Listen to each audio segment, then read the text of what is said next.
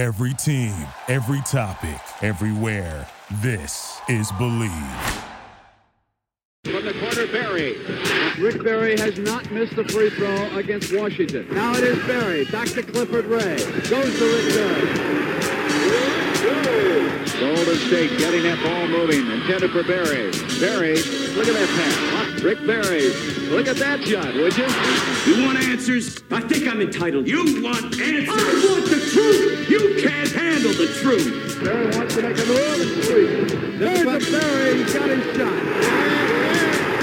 Hey everybody, Rick Barry here for the Rick Barry Show. I'm joined by my partner in crime. Yes, that's right, partner in crime, because he's always out there stealing people's stuff off the beach. No, actually, he's the surfer man himself. That's Cyrus Satches. And Cyrus, we have a special guest today. Yes, we do. I'm just laughing at that call. I steal stuff off the beach.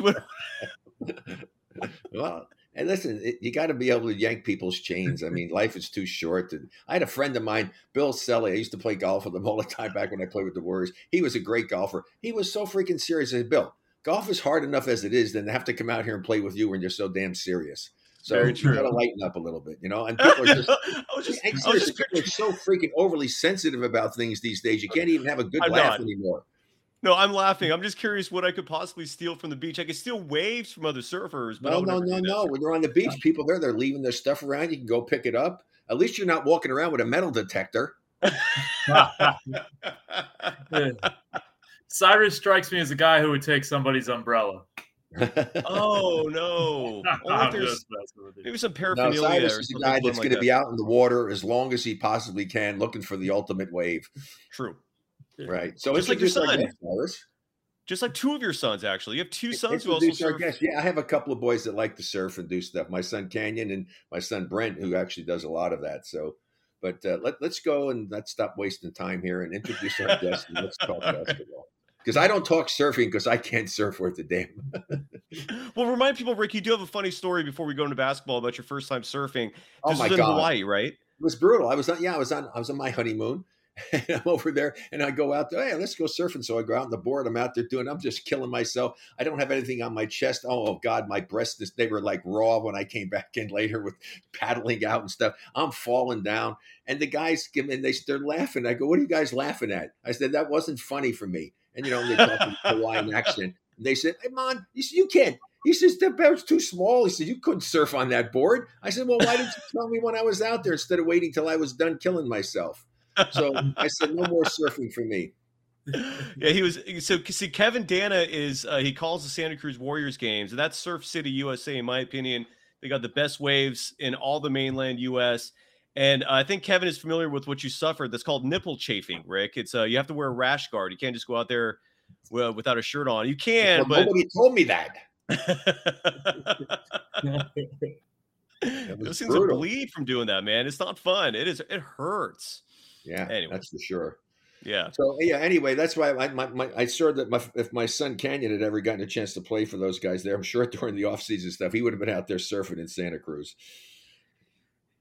Hell yeah, best waves in the world, or at least here in the U. And one of the best, one of the places for the best waves in the world for sure. Uh, well, we're talking Grizzlies and Warriors. Kevin, you, you just you told us right before we started that you actually watched a replay of the Grizzlies Timberwolves game six. You studied the opponent. Um, yeah, what are your thoughts, man? And obviously, I want to hear the Hall of Famers, but what are your thoughts, man? What are you what are you thinking in this series? Our partners at Bet Online continue to be the number one source for all your betting needs and sports information. Find all of the latest sports developments, including updated odds on the NBA playoffs, fights, and even next season's futures. And don't forget that Major League Baseball is back as well. Who are you picking to win the World Series? Bet Online is your continued source for all your sports wagering needs, including live betting and your favorite Vegas casino and poker games. And I want to throw in there as well the Warriors Grizzlies line has been released, and the Warriors are favored to win the series minus 240. And if you want to bet on the Grizzlies stupidly, it's plus 200. Uh, so don't hesitate. Go to betonline.com. They are your source for all your sports gambling information. and it's just a fun, easy way to bet. It's super easy to get started. Head to the website today or use your mobile device to join and use our promo code BLEAV. That's B L E A V to receive your 50% welcome bonus on your first deposit. BetOnline.ag, it's where the game starts. I think this is going to be a going to be a very intriguing series for sure. I mean, Memphis definitely showed some like first time top seed jitters, especially in game one. Uh, it was closer than the 13 point loss, then getting down huge in game three, down pretty big in game five, and down pretty big in game six. But the the common thread in those last three games I mentioned, they won all those games. I mean, they overcame two 25 point deficits in game three, which is pretty tough to do. Um, even though, you know, leads, they, they aren't, you know, a 20 point lead isn't a whole lot in the NBA, but in the playoffs, it, it's a little more sizable. And, and, then if you do it twice in a game, that that's pretty impressive. Obviously, they don't want to get down that much. But I mean, Ja Morant to me has been one of the five most exciting players to watch in the NBA all year long. Brandon Clarke's been really good. Desmond Bane was actually their leading scorer in that playoff series. Desmond Bane has been fantastic for them this year, and, and yes, yes. as evidenced by Ja Morant giving him his most improved improved player trophy. Uh, mm-hmm. They've got some dudes, and uh, it, it's going to be interesting to see how this series plays out.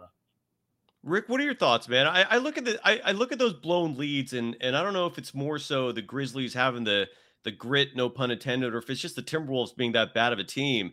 Uh, I lean toward the latter. I think the Timberwolves are just not that great of a team. But Rick, you you you weren't feeling great about the Warriors entering the Nuggets series, and then obviously and thankfully they you know they hopefully impressed you. Uh, what are your thoughts, Rick? I mean, you're you're a Hall of Famer. You're you're an expert of the game. What are your thoughts on this series, man? Based on what you've seen. Well, as I say. I've never bet a nickel on a basketball game, and I never will. So, I mean, it's crazy to try to figure out what's going to go on in a basketball game or in a series. Just too many crazy variables that can take place. But what I was most impressed by by the Grizzlies was that, uh, and and I think Minnesota really blew it by blowing all those leads, and that especially a couple of the games at home. Uh, you just can't afford to do that. But I, I just like the resilience, uh, you know, especially of Ja. I mean, he was having a horrible game but when they needed him, he came through, knocks down a big three. And he's not a great shooter. Can you imagine how good a player he's going to become when he learns to shoot? Because you can learn to become a better shooter. And he should spend the entire offseason working with somebody that's a great shooting coach to get him to improve his three point shooting or his, even his mid range. Oh my God, he's going to be impossible to defend. It's just overly, uh, just utterly impossible. But I mean, he still finds a way to get things done. He makes great moves, goes to the basket, is able to move the ball around and you know contort his body and finish strong. Um, I mean, I just, I just, I love the way that he plays and the fact that he didn't let the bad game he was having impact his willingness to go and take the big shot and make the big play when it had to be done. And that's the sign of a great player. Great players don't get down if things aren't going their way. In fact, if anything, you start to fuel your own fire to get yourself to play at the level that you know you're capable of playing. And that probably impressed me more than anything else from uh, what happened with the, with the Grizzlies along with the disappointment of uh, of the Timberwolves and, and, just kind of falling apart a little bit. I just don't know what the heck they were thinking about some of the stuff that they were doing. but uh, the Warriors impressed me. Obviously, uh, I was worried about it, but then when I knew that the two of their key players for for Denver were out, uh, I mean, I didn't think that they would lose. Uh, I was disappointed, as we talked about, and I'd like to be able to get your opinion on this thing. Is what what what they did in game in, in game three. They didn't play that game they didn't play that game like they had played the previous game or the one game that they played. It was like, what happened to the lineup that was causing so many problems for Denver? All of a sudden, what did they only play like 10 minutes with that lineup in there?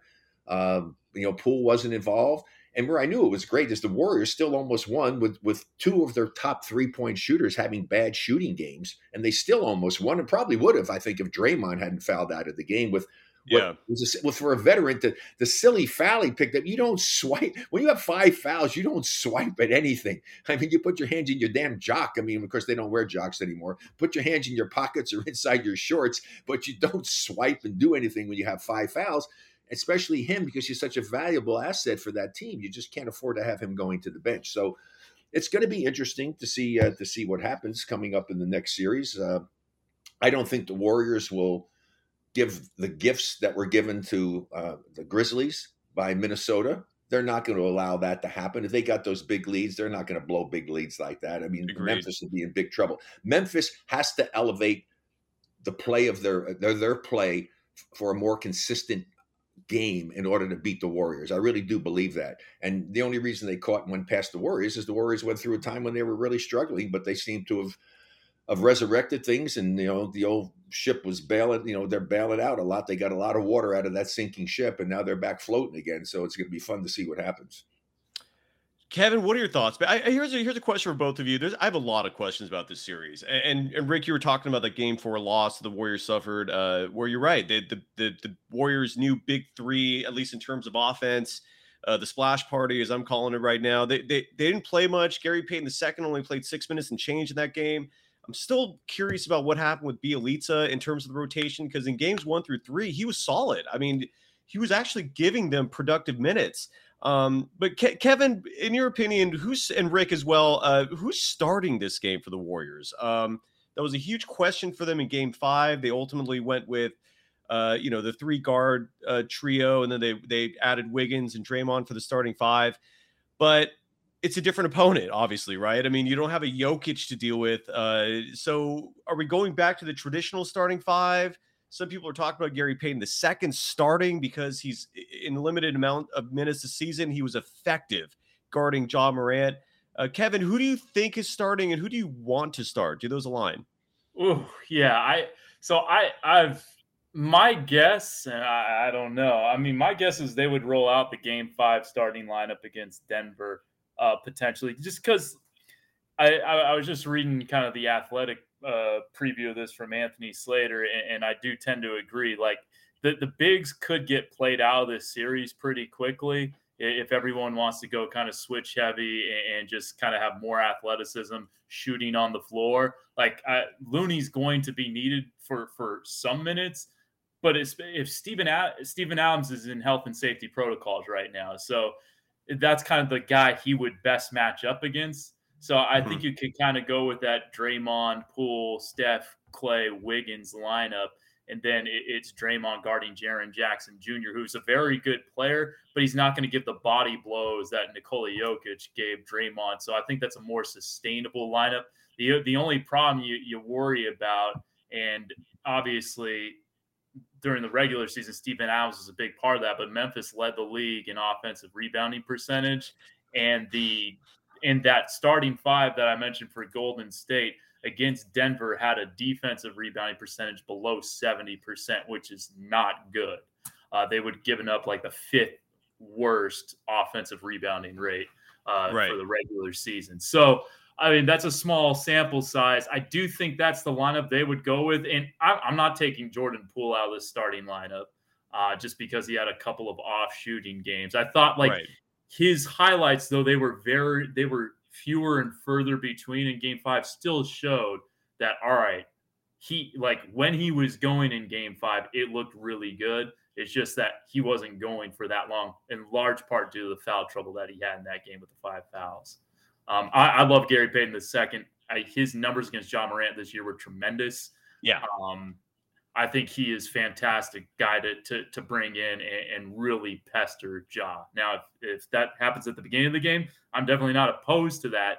I, I, I just think you probably roll with the starting five that won you the series against Denver. Yeah, Rick, what do you think?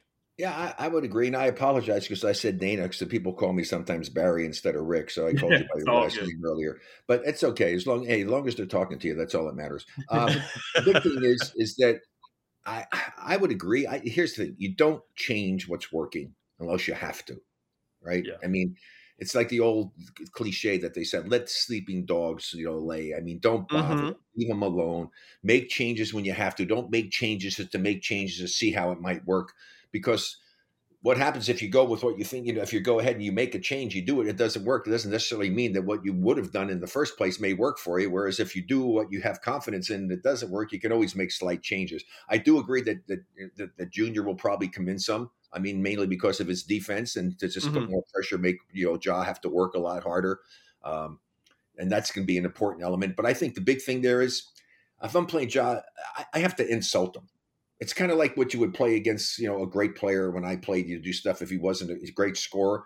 You you play him, you overplay, you over. Eh, but Ja's got the ball in his hands, obviously. But you give him all kinds of room. If you want to beat us, Ja, beat us with your three points. Bring this with your outside shooting. I don't want you going to the basket and doing all that crazy stuff you do. Yes. And kicking to people to get all these easy, wide open threes for everybody else. I you make Ja Morant, you insult him and make him beat you from the perimeter. And see, as a coach, I could live with John Moran beating me from the perimeter. I can't live with John Moran beat me by penetration. That's fair. I agree with you. I wholeheartedly agree with you. And uh, and, uh, and uh, the Warriors Twitter, uh, the Warriors, I'm sorry, Reddit account on Twitter uh, at GSW Reddit posted this stat line in in the 16 minutes and change that Gary Payton II guarded Ja Morant. He held him to two for 12 shooting. That's remarkable. 16.7%, 0 for 3 from the three point line. Gary Payton II has just really emerged as as uh, just as a player uh, on this team. His value well, he hit a big just, three too in the last game. That was a Yes, huge three that he knocked down. And you see Yes, his dad. did. I was so much to see Gary up there because I know what was that like when my son Scooter made that freaking free throw to go ahead and win Oklahoma in the NCAA tournament to put him ahead. I mean, I know how excited I got. In fact, I use it as an intro video when I do speeches and stuff, showing me in Oh. the stands rooting for him. So I know how how proud Gary was to see his son, you know, knocking knock down that huge shot for them at that time. Uh, proud papa, absolutely. Uh, I wish Ke- I wish I understood that. Kevin, you don't have kids, do you? I never asked you about your family life. Like, are you a I Rolling no, solo I like have me? a cat. That is uh, that is my only offspring. Well, the good thing about there you go. is the cat doesn't care about you, so you don't have to worry about him. Yeah, easy pet to take care of. You know, one thing that's that stuck out to me from the four regular season matchups, uh, and I think Kevin, you, uh, you mentioned this a moment ago. By the way, Kevin, I, I want to add, Rick. The last time we had Kevin Danna on the Rick Barry show, you're the one who pronounced it Danna. I was going to jump in and call you Kevin Danna, and it was Rick who went with Danna. I just roll with it, and turns out you were accurate last time. So stick with what you know, Rick. Go with your instincts. You were That correct the first just, that was just what they called crap house luck. but he, but here's the thing: from the four matchups I, I remember uh, uh, between the two teams, what stuck out to me, and Kevin, you brought this up, is the offensive rebounding. To me, offensive rebounds can kill the momentum, can kill just y- your the confidence of a team when you're seeing the opposition getting the ball back time and time and again after you're putting all this energy and effort into stopping them, only for them to be rewarded with a second and possible third chance. And, and Rick, I'll start with you, just because again, you're one of the greatest to have ever played this game. Uh, how do you stop offensive rebounding when you're getting killed in that regard? They were beaten in, there's in that in that as called department. the screening off the boards and taking responsibility for the guy that you're guarding. I mean, when the shot goes up, put it. I mean, even if you face guard him, just stop the guy from going to the dang basket. If the ball hits you in the back of the head, chances are one of your teammates will get it. Don't let him go to the basket. I mean, that's a simple thing. And what happens is, is that here's the here's what's happened. The players are so incredibly athletic. In fact, actually, I wish when I talked to my son Canyon, he's so great at doing this. I said, son, you don't need to go out and screen your guy when he's 25 feet from the basket when the shot goes up. Use your athleticism to go in and go get a rebound and take it up the floor. But he's so ingrained with fundamentally sound concepts that go and screen your guy off. Because if everybody screens your guy off, the ideal thing I remember growing up was told the ball should be able to bounce on the floor and you can go pick it up because everybody screened their man off the boards. Well, it Right. doesn't happen. What happens is a guy, he's with this man and he leaves to go and he's athletic. And I try to tell my players when I coach, I say, look, I know you're a great rebounder and you know a great re- athletic person. You go and you can jump. I said, but maybe the guy you're guarding can jump a half inch higher than you. And if you give him a running start, he's liable to get a finger on a ball and he's liable to keep it alive and cause a problem for you. But if you just even just put the slightest little bit of pressure on him, a little bit of body motion, a little bit of arm, and then release, he's not going to be as effective. You have to screen off the boards, and that's what kills you. And boy, I mean, that's that's what killed Minnesota. I mean, killed Minnesota. I mean, God Almighty. But I'll tell you, the guy, the Clarke guy, holy smokes! Yeah, Does this guy have a feel for the basketball or what? yeah. I mean, it's like he's got a magnet. Every time you see the ball going, he's showing up, getting a hand on it, blocking the shot. He was really impressive. I mean, Yeah. I'm looking at that guy. Can you imagine this guy on the Warriors team? Oh don't get me started on that, Rick. Don't don't Huh? don't. I, that pisses I me mean, off. Mike, 'cause I'm, I'm serious. I was so impressed with his performance and the way he plays. He's just one of those guys that has a nose for the basketball, and it's like he's always there. Wow, what an impressive performance! They keep talking about John, this and there. That's the guy that impressed the hell out of me, and that's I agree. I agree, and I'm going to ask, and Kevin, I'll start with you. How do you and, and, and add, add, anything for the offensive rebounding question? Because I do feel like that could be a huge difference in the series. Is how effectively the Warriors box out and screen their man and get those damn rebounds because that could kill them. Uh, Kevin, what what you call Santa Cruz Warriors games? If anything, I feel like there's almost more of a fundamental aspect to the game at, at the G League versus the NBA. Um, wh- what can the Warriors do, if anything, to to reduce the offensive rebounds? And it, this Brandon Clarke guy, man. I mean, it's his third year. You're right, Rick. He's he looks incredible. I wish the Warriors had a guy like him. Um, but what can the Warriors do, Kevin, in your opinion? Well, well, to Rick's point about Brandon's offensive rebounding, he's second in the NBA playoffs in offensive rebounds. He's getting almost 4-0 boards a game, which, which is huge. And obviously, if Golden State is going to go small, like they're going to need the kind of rebounding that they got from Andrew Wiggins in like the first three or four games of the Denver series. He upped his rebounding uh, average pr- like pretty significantly from from four to it was like four and change to six and change, which you know at that number is a pretty sizable jump. And then Klay Thompson had nine rebounds in mm-hmm. game five. So it's going to need to be a gang rebounding kind of thing. And that that's one of the good things about Stephen Curry that, you know, gets mentioned, but doesn't get mentioned as much as his shooting and his ability to to dish out the basketball. You know, he averages five rebounds a game pretty regularly throughout the course of a regular season, uh, throughout the course of his career, especially the last few years. So, I mean, you have Draymond. You're going to have Looney for a few minutes. He's a good rebounder when he's in there. You figure he gets 12 minutes a game.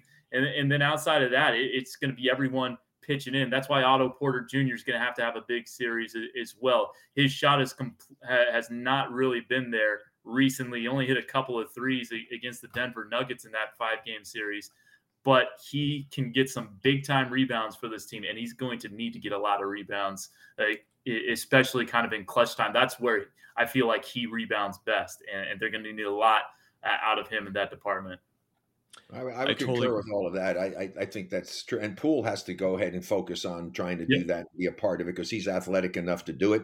You know, screen the man, you know, put a little body on it, then go release and go get it. But it, the priority has to be playing tough defense, which I was happy to see they finally got back to doing. Oh my God! During that stretch when they were going down, their defense was horrendous. Yeah. And uh, and you know, so they just have to focus on that and play defense the way they were playing at the start of the season when it was just fun to watch them. I mean, the rotations they had, the switches they were doing, it was it was like a different team late in the season. That's why I was worried going into the playoffs. I said, "What the hell happened to their defense?"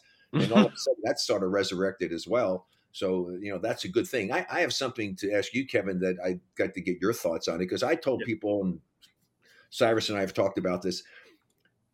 I thought the best thing that happened to Jordan Poole was getting sent down to the G League for him to yeah. understand and have a reality check that hey buddy you know it's not a guarantee that you're going to be here you're going to be good because i was not high on him. He was taking some of the most god awful shots i didn't like the way he was playing to be honest with you at all. And i'm saying oh my heavens what's the deal here? Because i hadn't really seen him because i'm not scouting and watching all the time when he came out. And to his credit he didn't let him get it down he used it and he came back a better player and he's turned mm-hmm. himself into a, an outstanding player right now. You saw him firsthand. Your evaluation of what happened. Yeah, well, I, I, thought what the the assignment to the G League, especially in his second season, because in his rookie season he did play three games in the G League, but that, that was a, a, small sample size. He played 11 games in the G League bubble for Santa Cruz last year, and what it allowed him to do was kind of play through his mistakes and kind of see the professional game slow down for him a little bit. Because uh, you know his first couple of years, and, and we kind of saw it in, in games four and five where it felt like the game sped up for him uh, the game was really moving at a fast pace for him. Th- this was a guy um, who, you know, his numbers, to your point, Rick, were not good for the vast majority of his rookie year. Uh, some of the advanced metrics had him as kind of one of one of the worst rotation players in the NBA in 2019-20. But in, in, in the 2021 season, he really got to kind of, like I said, play through his mistakes, and he made a significant amount of mistakes in the G League. Like he was second in turnovers in the G League last wow. year, but he was also really, really good when he wasn't turning the ball over. He, he's a hot and cold kind of guy, and he especially was last year. And I think every team kind of needs like a guy who can who can really get on a heater, and you just kind of have to live with some of the mistakes he makes. That was kind of the where he was at, but it, it just allowed him to kind of get a feel more for the pro game. So you know, he he was a garbage time killer for much of his second season before the G League bubble. And then once he came back, once he had kind of more professional reps as being like a, a key rotation guy, it really did kind of allow him to take off. He was able to work out some of those mistakes. And this year, he went from four and a half turnovers in the G League per game last year to two and a half turnovers per game in the NBA this year. And so, all right, maybe he's not handling the ball as much, and, and he played like three fewer minutes in, in, the NBA as opposed to the G League last year per game. But he, he, he still wasn't just a stand in the corner guy. He was still handing the ball a decent bit. And he was making better decisions with it. That's yeah, fair. I was, I was, happy to see. I was happy to see that. I, I give him all the credit in the world for not getting down on himself, and if anything else, he gained more confidence in himself, and he was smart enough to learn from the mistakes that he was making, and he's, and he's become a much better basketball player as a result of it. And thankfully, because had he not done that, the Warriors might not have even been in the playoffs. Yeah, that's fair. That is fair. In your opinion, gentlemen, why do you think Poole struggled in games four and five? He shot for three for ten from the field in both those games uh just you know by his standards and i think by most standards it wasn't great it might have been okay depending on your definitions uh hall of famer i will start with you sir why do you think uh, jordan poole struggled what happened there in your in your opinion well, I don't think he was involved in the offense as much. That's why I was kind of understanding. So, you know, why would you not want to have him get a little bit more involved in the offense? Because, you know, Klay was going really good in one of those games. And so it's kind of hard to not put the ball in Klay's hands if he's going good. That would be pretty foolish to do that and uh, and I just think he got out of rhythm a little bit. And here's what happens when you're not involved a lot: is you tend to say, "Jesus, I got to get a shot up," and so you wind up again getting back to taking bad shots. You're and so you just kind of you, yeah you fall into into the problem that Westbrook had for so many seasons and going and not letting the game come to you and trying to force things, trying to make things happen. And so you just have to understand that, especially on the Warriors team, if you're smart enough to understand the game and you're willing to work hard and move without the ball, you can create a lot of opportunities for yourself. And it's the same way I try to tell people all the time when I broadcast, when I coached. Basketball is not a spectator game for the participants. On defense, you always hear when the ball moves, you move. Your man moves, you move. It's it's that type of relationship. It's the same on offense. But yet, mm-hmm. when guys get going offensively, they stand and watch their teammate. No, you need to be moving because if your teammate, especially with a guy like Steph who can penetrate, and if you're really smart, you move and create a passing angle for him. If your guy turns his head and stuff and move, put yourself in a position to receive the pass to get yourself a wide open shot. And when the Warriors are at their best, they're doing that. When they get in troubles, when they become spectators and stand and watch Steph doing what he's doing, that's not the way you play the game to maximize the opportunities that present themselves. That's fair, Kevin. Your thoughts? What did what what happened with Poole there in games four and five? Yeah, I, I think uh, one thing to add is that Aaron Gordon started defending him in game four, and so that's a guy who's got you know a lot of muscle on him and four inches or so. And, and, so they were getting a little more physical with him. And then, you know, if he's feeling the defense a little more, it's going to make him a little more uncomfortable out there. So I, I definitely think that played a role. And, and, it'll be interesting to see, you know, how Memphis decides to guard him. If Desmond Bane's a guy who can, you know, really play physical defense, or Dillon Brooks, are those going to be the guys they they put on him? And then it's going to be on Jordan to kind of uh, uh, adjust to to that more physical defense that that the Grizzlies are going to play because they are physical. They are going to go after steals. They average almost 10 steals per game in the regular season. They're going to turn you over a, a decent bit. They turned over teams like 15 times a game this year. So they're they're going to try to you know get up in your shorts, and, and Jordan can handle that uh, for sure. Uh, it, we'll, we'll, see if he's able to make the adjustments from, well, from but, but you bring that, a, great point up there, uh, uh, you know, Kevin, because that's the time that you want to move even more. Yes. When you have that's that's the time that the movement without the ball is so critical because he can't be physical with you if you're moving and you're catching the ball on the move. It's when you're just going and catching it and you're stationary. Now he's got a chance to come up and use his physicality on you a little bit. You have to be more active when you play against a player who's a physical player like Gordon was in that series. Yeah, and, and I think uh, Go ahead. Sorry. sorry, sorry, sorry. I think no, that's one thing that Jordan did really well at the end of the regular season. Like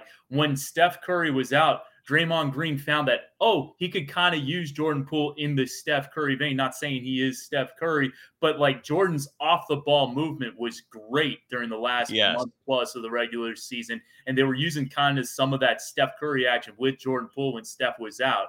And, and so if, if he can kind of get back to that, uh, moving really well without the basketball. To your point, yeah, I totally agree with you, Rick. Well, all he has to do is he love he watches. He's got him watching. He's watching him all the time, and he's learning from Steph Curry, who moves without the ball. Like Yeah. I mean, Steph is awesome doing that. If he doesn't have it in his hands, and he is so creative, and he that's his the differentiator is that Steph has the ability to create a shot a lot better than Jordan does, or Jordan's getting better at it. But my God, just you know, mimic what Steph's doing, how he moves without the basketball. I mean, that's I mean, that's just beautiful. I love watching that, and I love guys who move and play really intelligent basketball and play the game the way it was meant to be played. Because the more you're moving, the more decisions people have to make, especially if you're running off of some of your teammates. You know, are they going to switch? Are they not going to switch? That's why the Warriors went on that five year stretch where they were so good.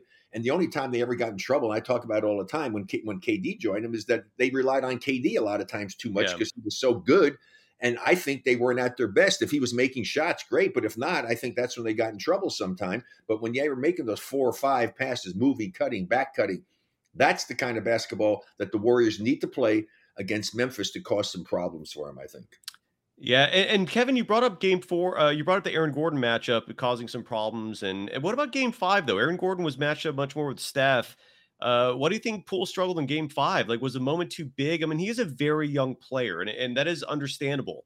Um, if you know that was just about as high pressure of a moment as you're going to get. We you know we heard attributions from Stephen Curry and Steve Kerr talking about you know the difficulties of closing out the Nuggets. It'd been three plus years since they'd had to deal with that uh, uh, kind of situation. Uh, what happened in Game Five? Uh, What do you what are your opinions of, of Poole's struggles, and do you think he can regain those the twenty plus point scoring nights that we were accustomed to for the last quarter of the season? Yeah, I mean, I 1000% believe he's got more 20 point playoff games in him this postseason. Uh, I, I don't think it was a matter of him shrinking from the stage at all. Um, I do think that a kind of the whole team kind of came out. I'm not sure if malaise would be the right word, but like they even admitted it post game, kind of like it had been a while since they had been in kind of this closeout game at home Right. situation. It had been three years, and I, it kind of looked like the whole team was kind of dealing like that. I mean, you know, they're they're down 78-70 after 36 minutes in that game, and so Right? they obviously weren't at their peak. I, I do also think the foul trouble hampered him a little bit. Uh, he, I, I think that was the game he had five fouls, and so Correct. uh, it, it just it just wasn't it just wasn't his game, uh, and it wasn't most of their games offensively until True. they dropped 32 on the fourth quarter. So I True. do expect a bounce back at, at some point from Jordan Poole. I I wouldn't be worried with it with a two two games in a row sample size, even though that's kind of like the, his worst stretch of basketball in months. But Yeah. it's, Hey, it's let's, let's get back. Let's get back to reality here. This happens. Okay.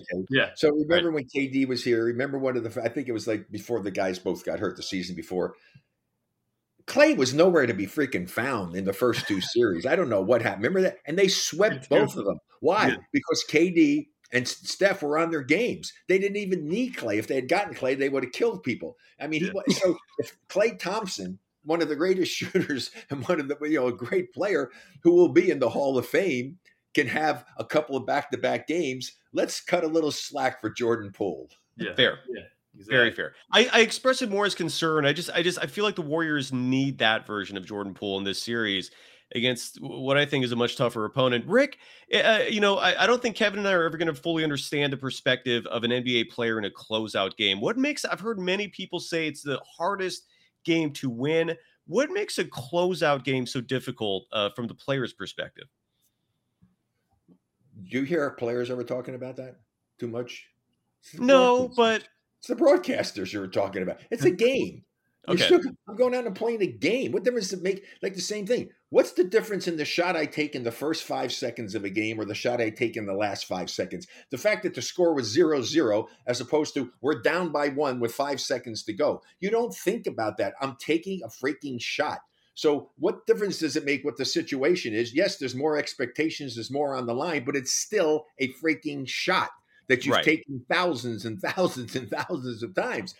And so you have to have confidence in yourself. And that's the thing I mentioned earlier about John. He obviously has great confidence in himself. This is what Jordan's gotten to the point that he's getting more confidence in himself. You don't think that Steph and Klay think they're going to make every shot they take? I mean, you can even watch stuff when he does it. You can see he's mad at himself for having missed a shot that he expected to make. The same with Klay. It's about gaining confidence in yourself, in your abilities of what it is you're being asked to do. And the circumstances are there. That's why I go nuts when I hear these announcers all the time. Oh, the pressure's really on. There is no pressure when you have confidence.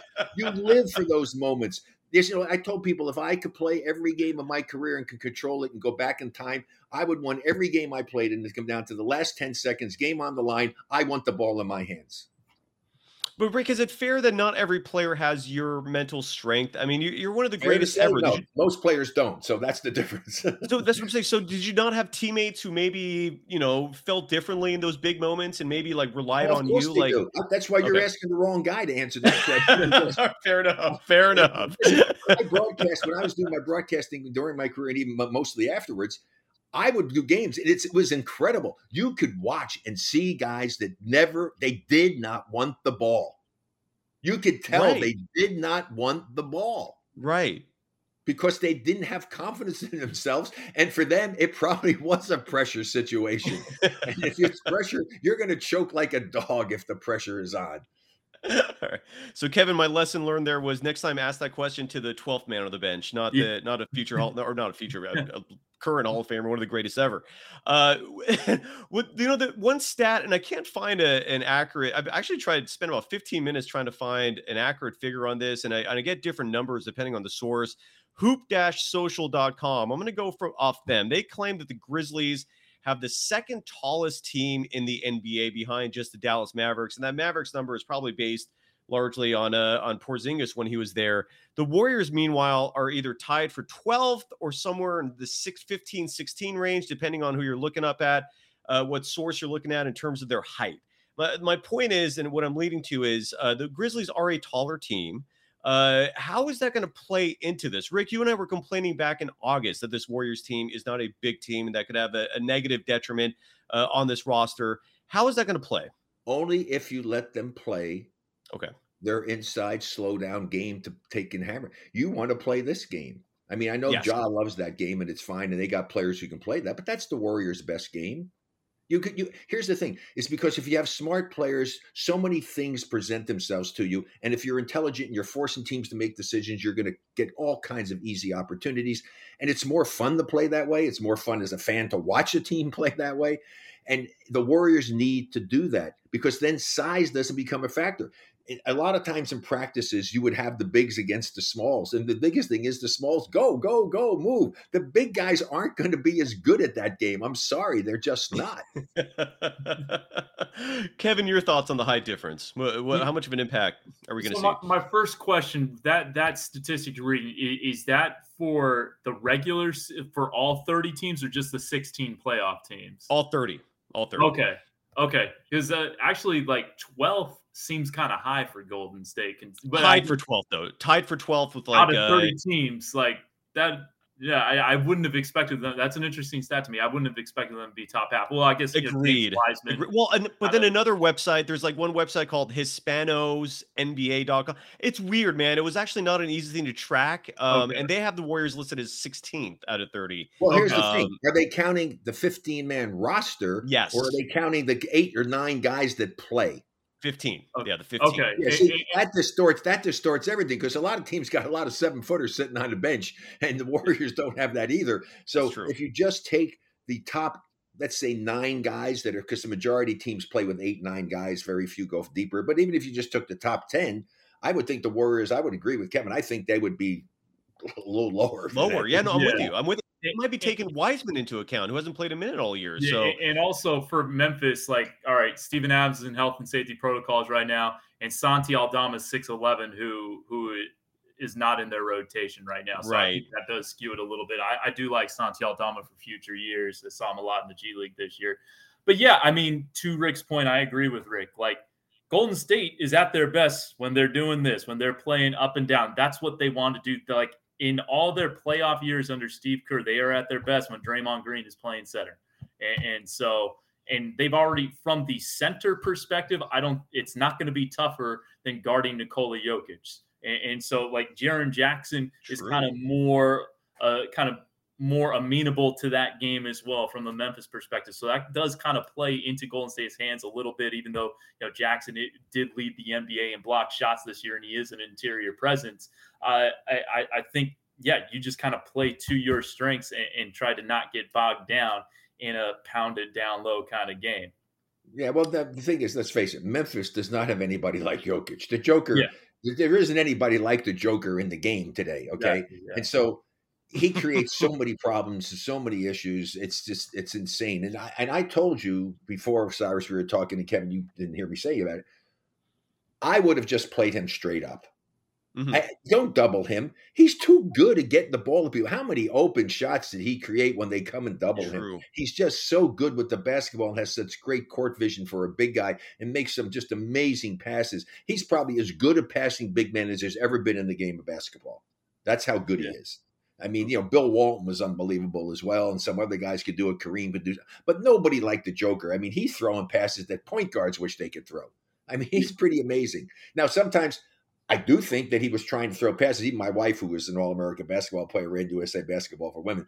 She's going, "Why did he make that pass?" And the guy was like two feet away from him in traffic, and he's trying to make some crazy pass when he probably should have shot the ball. But the guy's amazing, and to not have to contend with that is going to make the defense for the Warriors, I think, be much more effective and efficient against against this other team. Against Let's hope. Yeah, I, I, I also uh, agree with Rick on like just like mathematically speaking, if Nikola Jokic goes for 42 point like 42 points and two assists, it's better than him going for 30 points and 12 assists. Exactly. You know, exactly. here's my other thing, Kevin. My, my other point is is that having played and when I coached is what I did, I would stay one on one. As long as we're in the game, I'm yeah. going to just keep doing that, keep doing that, try to keep these other guys from getting the easy shots. Then if the game's close, now all of a sudden I'm going to throw people at him coming from different directions or unexpected because all you need then is to get him to make one mistake late in the game and that could be the difference in the ball game but he's not used to the guys coming but if you're doing it right away he's accustomed to doing it it becomes second nature for him i would rather go the way that we're talking about let him get 40 and beat him and get two assists than get 25 or 30 and have double digit assists. Yeah, I'm, I'm with yeah. both of you on that. I'm totally with. Uh, I, let's save the predictions for the end of the show. I quickly want to uh, shift gears to the rest of the NBA. Uh, first question for both of you. Uh, we we don't know who MVP is yet. Um, in your minds, Rick, I'll start with you. Who should be MVP this year? Well, you know my feelings on this, Cyrus. We've done this enough. It is absolutely ludicrous to have MVP of a full season in the NBA with a schedule that has teams not playing an equal schedule. There should be an MVP for the Eastern Conference. There should be an MVP for the Western Conference. And then you should also have another award, which is the most outstanding player, because the most valuable player isn't necessarily the most outstanding player. True. Why the NBA doesn't do that?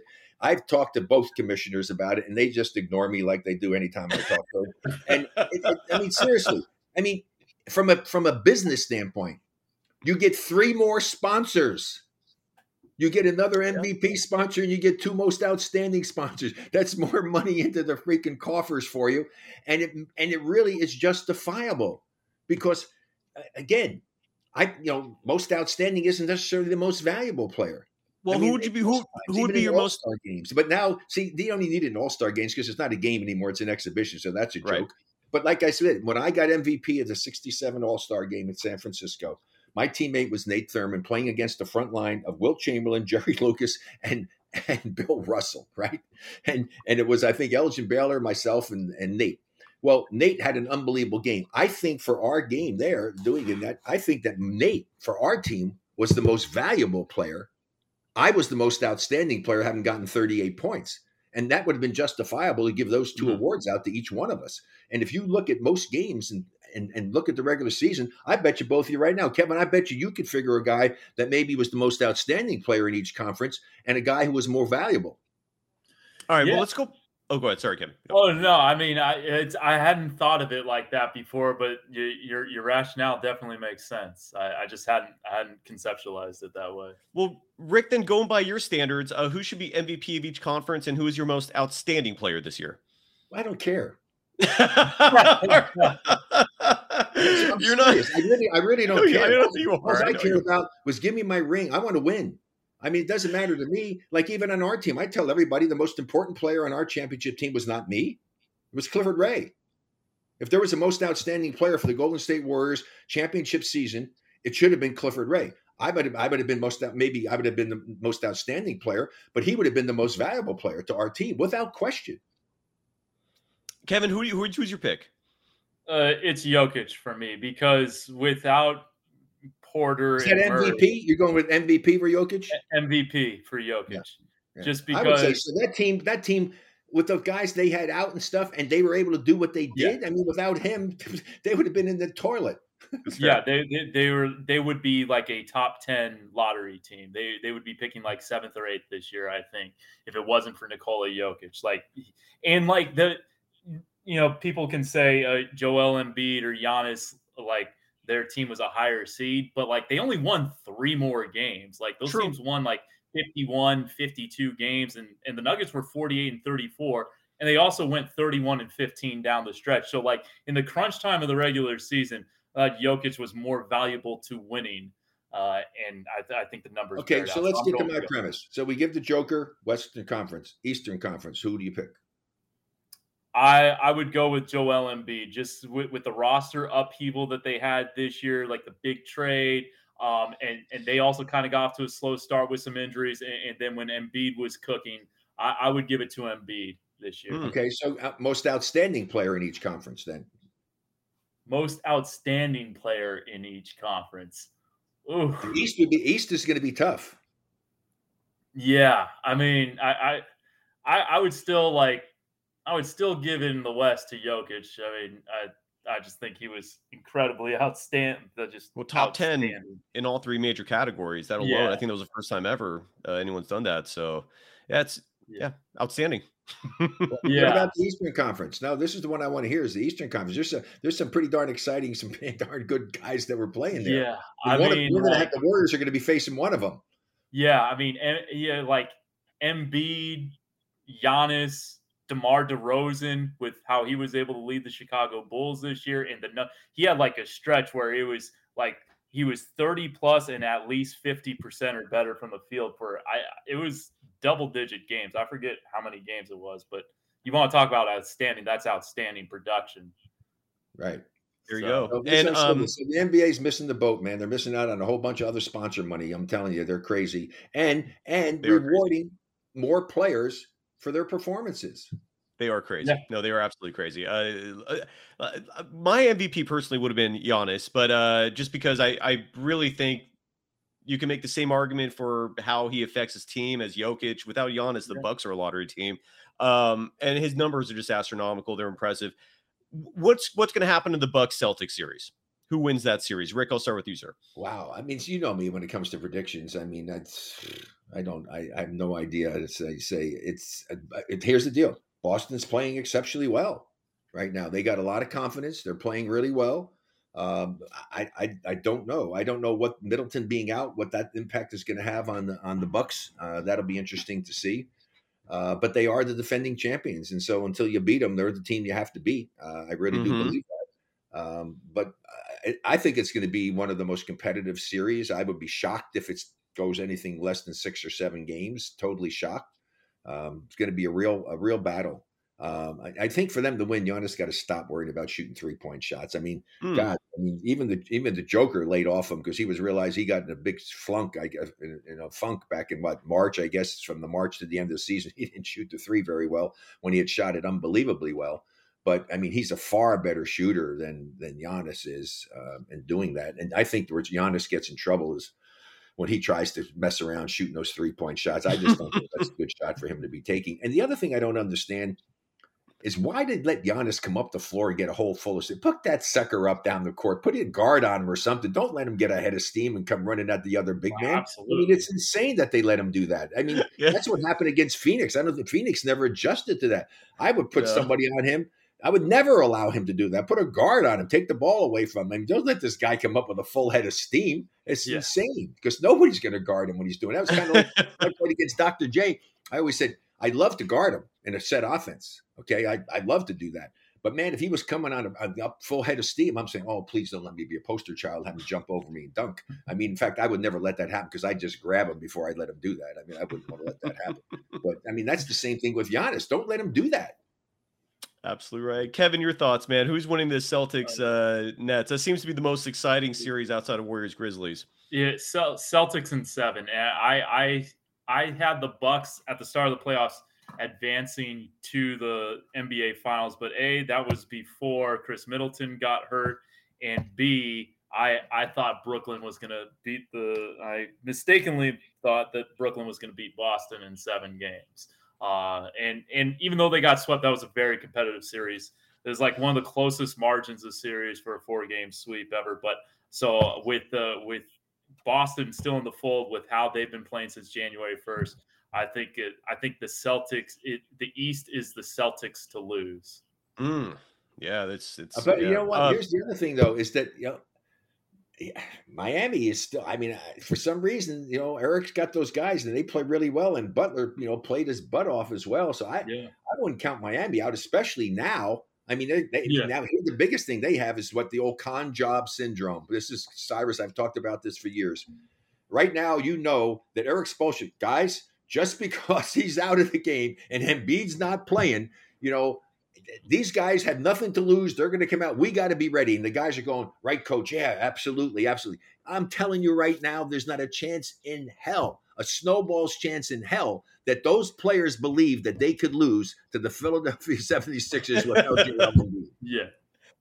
Agreed. Agreed. Uh, and then and then here it is. The the big prediction. This is a this is the, the most nervous I've seen the Bay Area and more specifically Dub Nation uh, be when it comes to the Warriors. I think I think a lot of fans are nervously optimistic, but they're nervous and they're talking about this.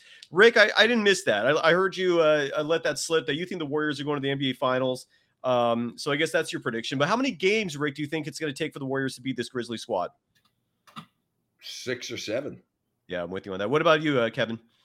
I think six. Um, yeah, I don't want to discredit what the Grizzlies did this year. They are a tough team. It is one thing to to get past a, a team that has that choked away three games and has won two playoff series, I believe, their entire organization's run, and none with you know this current iteration. It is another Right. team. It is another thing altogether to go up against a team that has won three NBA titles and been to five straight finals with those core three guys plus Andre Iguodala all there.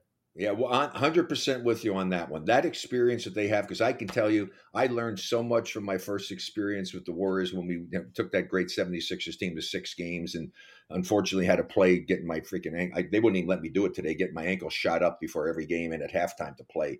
And uh, it, it, I learned so much is that when you don't have the experience of being in the most important games of your life, Yeah. you can use up so much energy just with the anxiety of going to play. I mean, I, fa- I mean, I really learned how to do that. And then the series when we wound up winning, I had been through it before. Um, yeah, I mean, it makes a huge difference, and a lot of guys have a tough time dealing with that. So I think that's a big advantage for the Warriors having the core three guys with the experience they have, having won a championship without Kevin Durant, and knowing what to expect. Yeah, exactly. And, Yeah, I, I think game one is especially important for Golden State just because they have the rest advantage. And like Memphis had to travel late Friday night to get back home. Uh, so that, that's like a 40 hour turnaround or whatever for Memphis. And so, like, I think the Warriors got to jump on them game one.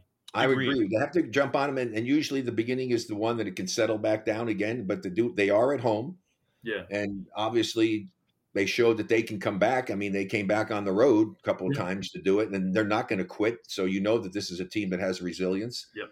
And and they're they're going to give it everything they have. So, but I, I this could be a very crucial game. I mean, they have to get one victory on the road, and if there's ever the opportunity to do it, game one would be the best opportunity for them.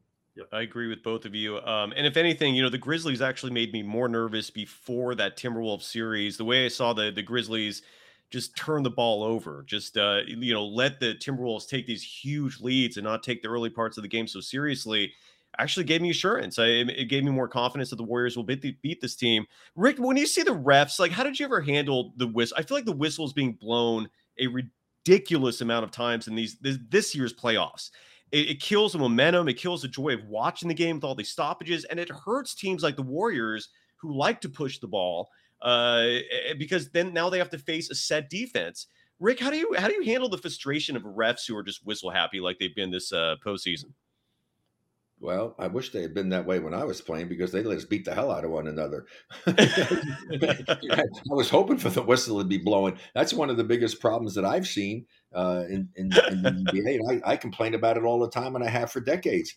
They let the game become too physical. In a way, hmm. I was happy to see him call it. But the thing is, be consistent. I mean, yes. it's the inconsistency that drives me insane. If you're going to call it one way at the start of the game, you call it that way at the end of the game. You don't Agreed. call it one way at the start and change it at the end. And at the end game, in a close game, you don't let the physicality get even greater without the whistle being blown because players will adjust to what the officials are calling. Because if they know they're calling it close, you're not going to be as physical. But if they're not calling it close and you get away with stuff, you're going to keep doing it.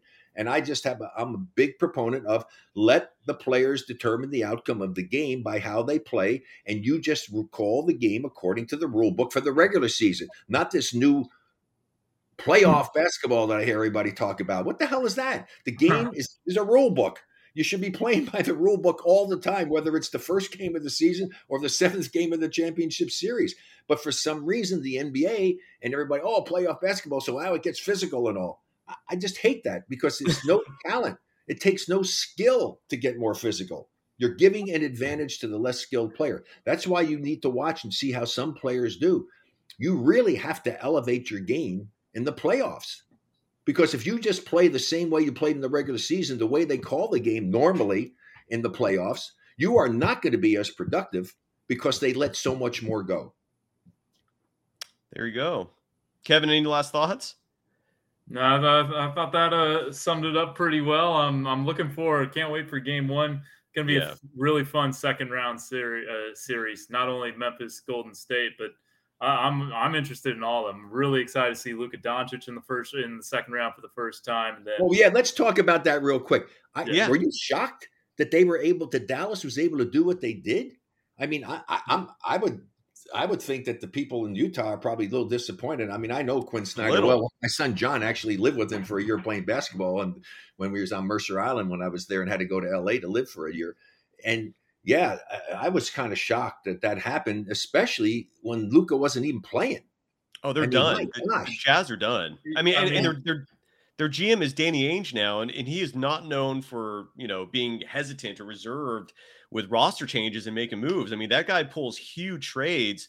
I think they're going to blow that thing up. I mean, maybe Donovan Mitchell stays, but that roster is going to be very different next year. Yeah, what do you well, think? The Lakers, the Lakers, the big thing I'm reading is the Lakers have shown a big interest in Quin Snyder to come over and take over the Lakers. Would you? Yeah. You see that Shaq just came out and said, if they pay me hundred million dollars for four years, I'll come coach them.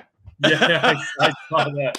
I saw that. Um, and then some, and then one of one of the rappers said he'd come, he'll be the coach, and he'll hire Shaq as an assistant. yeah, I uh, kind of two different things like that that stuck out to me. Rick, first to your point, yeah, Luka Doncic didn't play the first three games that series, and Dallas was up two one, and like yep. at that point, Utah's done. Like, yep. if you can't beat Dallas two out of three times, especially after you won game one and you lose two in a row when they don't have Luka Doncic, you don't have a chance. Um, two, like Utah's been very disappointing the last, I mean, last couple of years in the playoffs. But if you're consistently going to be a team that should reasonably expect to be in the second round and be like one of the top in the top quarter of the NBA year after year, is that grounds for breaking a team up? I personally don't believe so. Hmm. Like, all right, now if, if it's unsalvageable between Rudy Gobert and Donovan Mitchell, then okay, break it up. If it's not, like if you can consistently be top four, top five in the West every year and get yourself to the second round, and and you know, there's so many kind of variables you don't control, injuries on your team, injuries on other teams. Like I, I don't think just because oh you haven't won a title yet that you break it up. Like only one team can win every year. Like I don't think 29 teams like have royally screwed up every season. I, I just, and especially if you're a small market team like Utah, who are you going to get to to come in necessarily? Like, all right, maybe with Dwyane Wade in the ownership group, maybe that changes things. But like, if you're consistently going to win 50 to 55 games every year, you're a contender, and, and Yeah. so all you want is a puncher's chance. And Bring in the pieces. You just bring in the little pieces like Yeah. San Antonio did for years, right? Yes. Bring in the little guys, bring in the veteran guy that's got the right attitude and and do that and keep yourself up there competing all of the time. They could certainly do that in uh, in Utah. And I, I agree 100% with you on that. Hey, you're talking to a perfect example that you don't break things up. We broke up a championship team and let our point guard go. Yeah, that's crazy. I truly believe cost us the championship the next year. Yeah, that's wild. Coach I still can't believe. Yeah, I can't believe they did that. That's insane. I, I just, I guess the reason why I could see them making changes is because they did regress. They were the number one seed last year, and uh, you know they lost that Clipper series, which they shouldn't have lost. And then this year they regressed to the, what the four or five seed, the, the and the five seed, and then you lose to a Mavericks team without Luka. I mean, for most of that series, and he's hobbled when he comes back. I just don't know how you can keep that together, and just unless unless being an average playoff team is your is something you're happy with.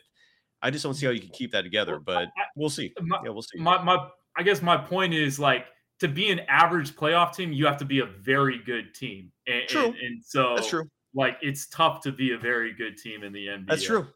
No, And that is you- very true. So Yeah, and so what what what changes do they make and where do they go while they're trying to rebuild?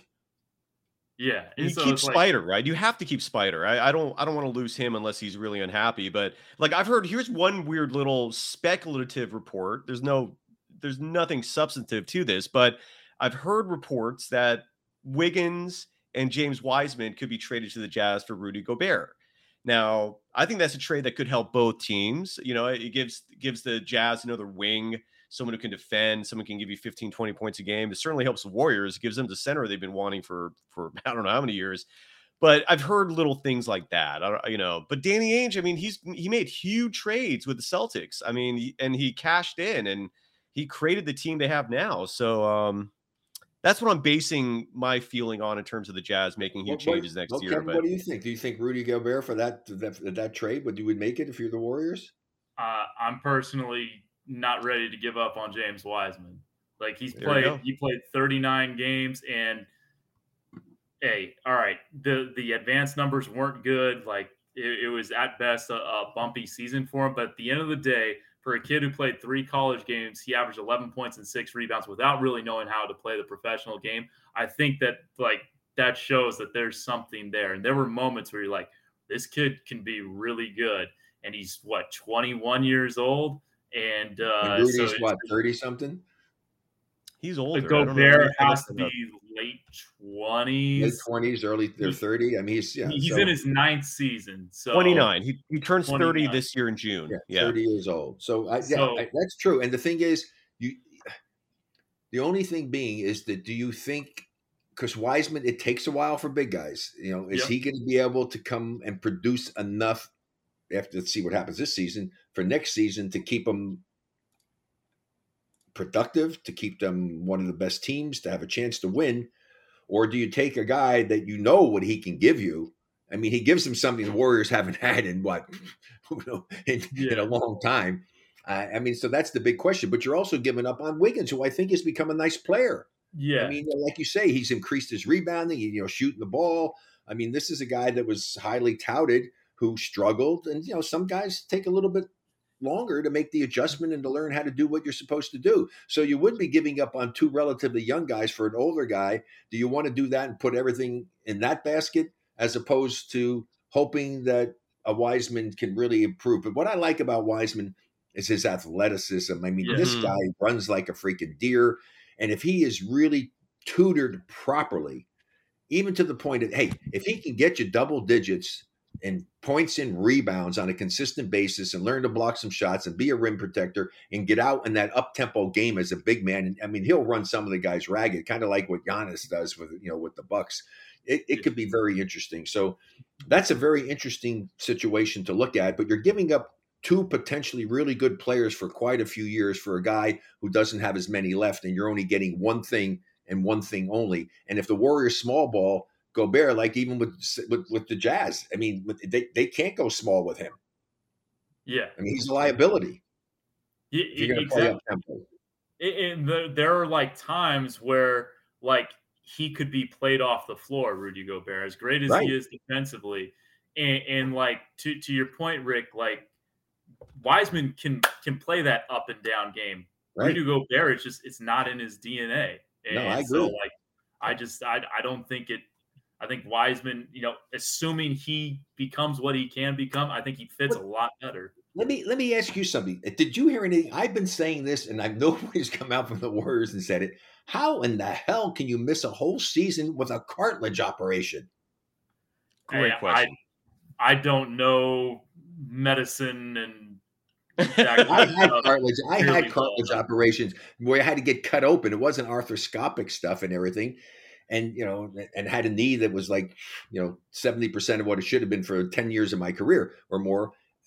I just don't understand. Guys are back sometimes in five, seven, 10, 12 days playing, and he missed like the entire season basically with a i mean, just at least tell us that there were some complications, something else happened.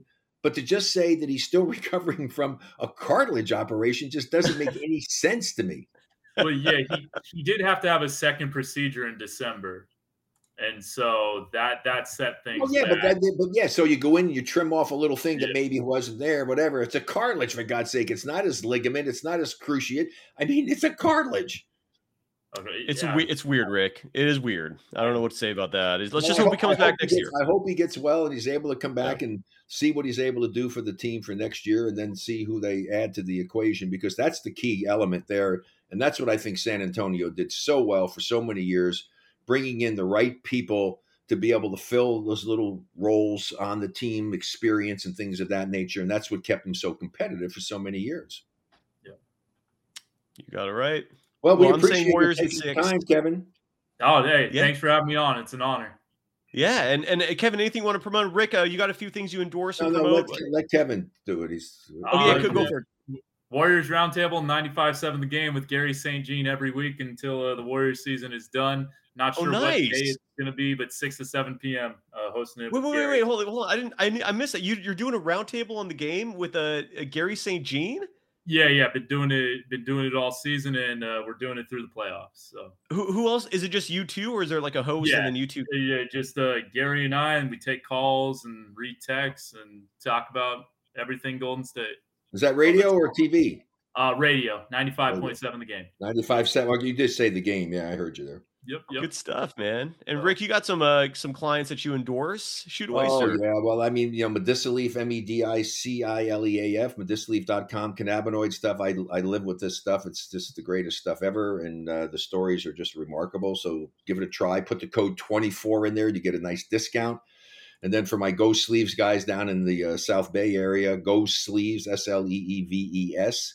Uh, amazing technology. I tried to help the Warriors and get it to get Draymond to do it during his recovery, and I don't even know if they ever used it. But I had to send a bunch of stuff over there, and I wanted Klay to wear it because I know it works. I use it when I play pickleball all the time, and you know I have no cartilage in my knee; it's very arthritic, and it felt so good that I actually wear it on my good knee as well every time I play pickleball. It's, it's Rick amazing Celebrini. recovery. Well, it's got kinesio tape built into it as well. It's a hell of a product. In fact, the guy was just playing in the in the U.S. Open pickleball championships this past week down here in Florida, and one of the guys that I play with a lot, he finally was there. He said, "Hey, you see what I got on?" And he, he said, "I can't believe it took me this long. You told me about these. I finally got them." And he said, "They're." Un-. I said, "What do you think?" He said, "Unbelievable." He's like, "I said, he said, I've tried everything. These are the best I've had." So go sleeves.com, and if you put uh, RB24, RB small RB24, you get a really nice discount on that product as well. Uh, so there's just a lot of things there that you can uh, you can check out and. Uh, yeah, I got a lot of things. You know, go GYV. I mean, anyway, I just I got too much time I could take on. I'm busier now than I've ever been in my entire life. I'm doing so many things, and just you know, blessed to have my health. And you know, it's so sad. I you know say for you Raiders fans who might be out there, if you're fans of the Bay Area sports teams. I mean, Daryle Lamonica passed away. Who was a friend of mine. Yeah. the other day. I mean, fortunately, he didn't suffer. I mean, he just woke up in the morning. His wife Mary went and fixed breakfast, brought him back breakfast to him, and he was gone. So, uh, you know, this is the kind of stuff that happens when you get a little bit older. You guys, fortunately, don't have to deal with that, but it's not an easy thing. And prayers, please, for Clifford Ray, who almost died a couple weeks ago. What's the Had late, gotten- yeah, what's the latest on that? he Yeah. got a, he got a sepsis in, infection thanks to you know the wonderful Boston Celtics and Danny Ainge who didn't take care of Clifford properly. He wound up getting MRSA in the Celtics locker room when he was a coach there. Lost a toe and now he got infected. He had to lose more toes and thank God that they uh, were able to save him because the sepsis almost killed him, and he had to get My more God. toes removed. And now he's in rehab, you know, having to learn how to walk again without the to- you know, all the toes that he should have had. And um, but he's he's doing better. So you know, those of you who are into praying, please say a prayer that Clifford gets well soon. already I already prayed once. I'll pray again. I was I was actually about to ask you what's what's the latest. So that's a crazy story. That uh, they, uh, I don't know, Kevin, if you're familiar with that. When Clifford Ray was the assistant coach with the Celtics the year they won the championship, their last championship back in 2008. Uh, like he got Clifford got screwed, right? They only paid him like half of what his Oh yeah, no, that was Danny Ainge. I mean, and Doc Rivers didn't come to his defense. I mean, it's like I told people, and I said, I don't care, and I hope Doc hears it. I, I have no respect for him whatsoever. I don't know how you could be a head coach making five million dollars a year, and your management doesn't give your assistant staff, everybody, a full share of playoff money, and you get them get a half a share. When if it weren't for Clifford Ray, there's no way that Doc Rivers even wins a championship because they never get Kevin Garnett because Clifford Ray took Jefferson and made him into a better player like he did with all the big guys he's had Hmm.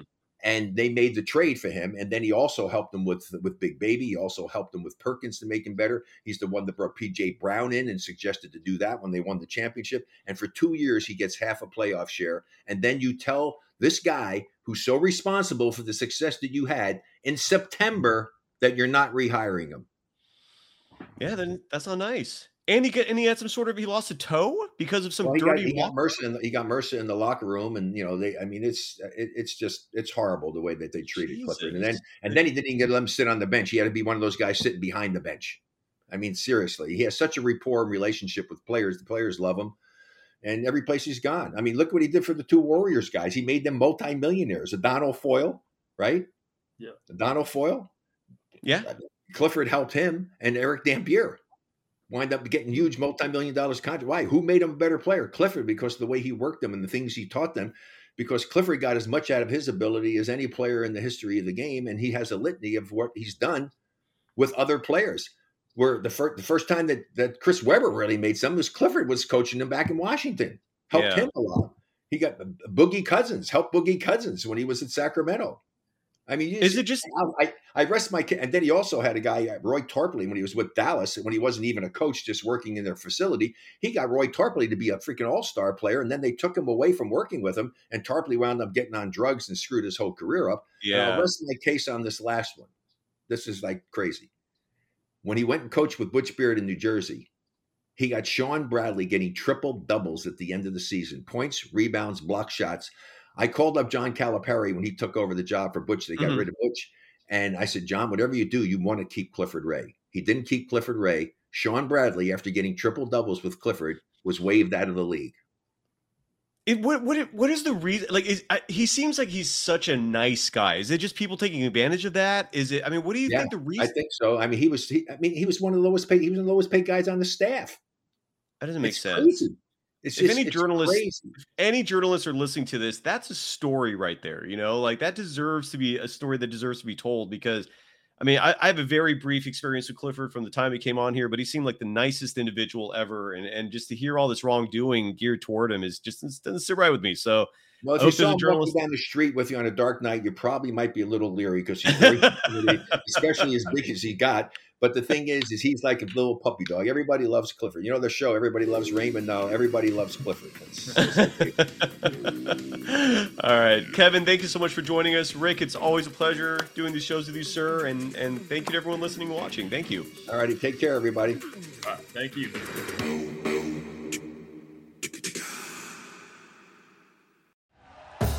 Thank you for listening to Bleav. You can show support to your host by subscribing to the show and giving us a five star rating on your preferred platform. Check us out at Bleav.com and search for B L E A V on YouTube.